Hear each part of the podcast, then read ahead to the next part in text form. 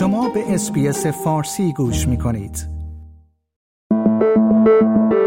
خورشت تکنولوژی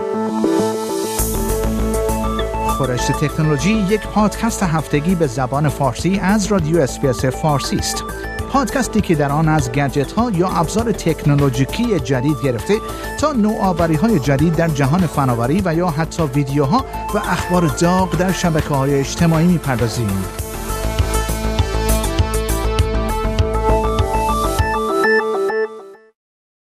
از ارسال ماهواره هایی به فضا که برای اولین بار می تواند سیگنال های تلفن را به طور مستقیم به گوشی های هوشمند بفرستد تا شنیدن صداهای مرموز توسط هزاران نفر در سرتاسر سر دنیا اینها بخشی از مهمترین اخبار دنیای فناوری در یک هفته گذشته بودند که در این قسمت از خورشت تکنولوژی به آن می‌پردازیم.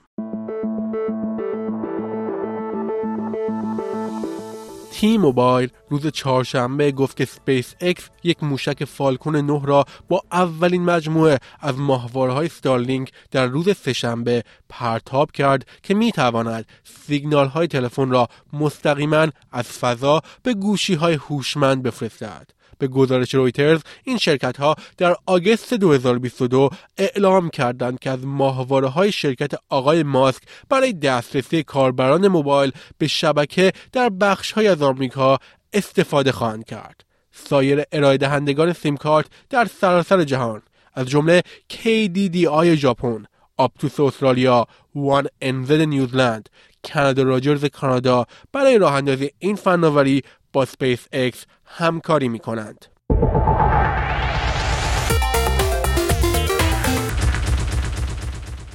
در این میان شرکت دیگر آقای ایلان ماسک یعنی تسلا بیش از یک ممیز 6 میلیون خودرو را در چین به دلیل مشکلات مربوط به نرم افزار فرمان و سیستم های قفل در فراخوانده است. به گزارش بی بی سی این مشکلات با بروزرسانی از راه دور نرم افزار برطرف می شود و نیازی به بردن خودرو به نمایندگی نیست. این اتفاق کمتر از یک ماه پس از آن رخ داد که تسلا دو میلیون خودرو را در ایالات متحده به دلیل مشکلات نرم افزاری سیستم رانندگی خودکار فراخواند. تسلا بازار بزرگی در چین دارد در این کشور مردم از طریق یارانه به خرید وسایل نقلیه برقی یا هیبریدی تشویق شدند.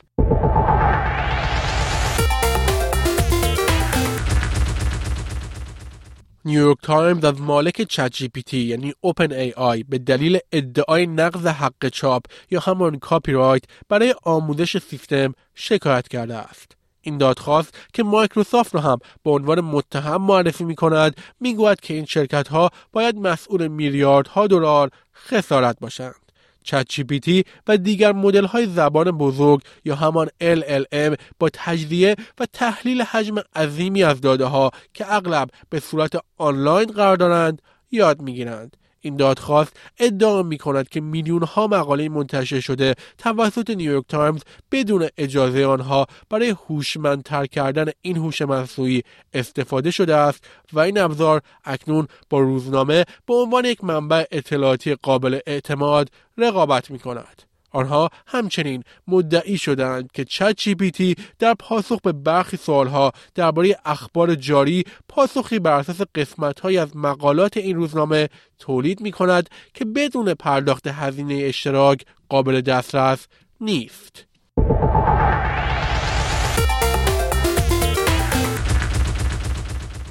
هزاران نفر در سراسر جهان گزارش دادند که در حال شنیدن هم همه مرموز هستند. در حالی که دانشمندان در تلاش برای یافتن پاسخ درباره این منبع این صدا هستند نظریه های عجیبی درباره آن به وجود آمده است. این یک شبیه سازی از این صداست نام این پدیده The World Wide Hum گذاشته شده است و به صدایی با فرکانس پایین غیرمعمول و ناشناخته گفته می شود که توسط مردم در سراسر جهان از جمله در سیدنی و سایر شهرهای بزرگ شنیده می شود. برای پاسخ به این معما پروژه نقشه و پایگاه داده جهانی هام توسط دکتر گلن مکفرسن شروع شد فردی که اولین بار زمانی که در ساحل آفتاب کانادا زندگی می کرد این صدای غیرمعمول را شنید. در طول 11 سال تحقیق او به اکتشافات شگفت انگیزی دست یافته است که پروژه های اولیه را رد کرده است. او معتقد است که چیزی به نام کانون همهمه وجود ندارد و صدا یا ارتعاش از درون فرد می آید نه یک پدیده خارجی.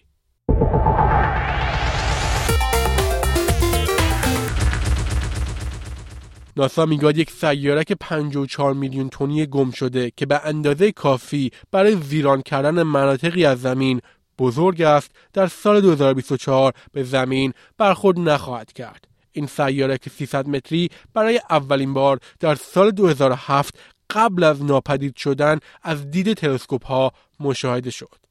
اما طبق داده های ناسا دانشمندان همچنان قادر به جمعآوری اطلاعات کافی برای محاسبه خطر برخورد احتمالی آن با زمین در سال جاری بودند. با این حال به گفته ناسا با پیشفرضهای احتمالی یک در 2700 این احتمال وجود دارد که بنو یک سیارک کوچک نزدیک به زمین در سال 2182 با زمین برخورد کند.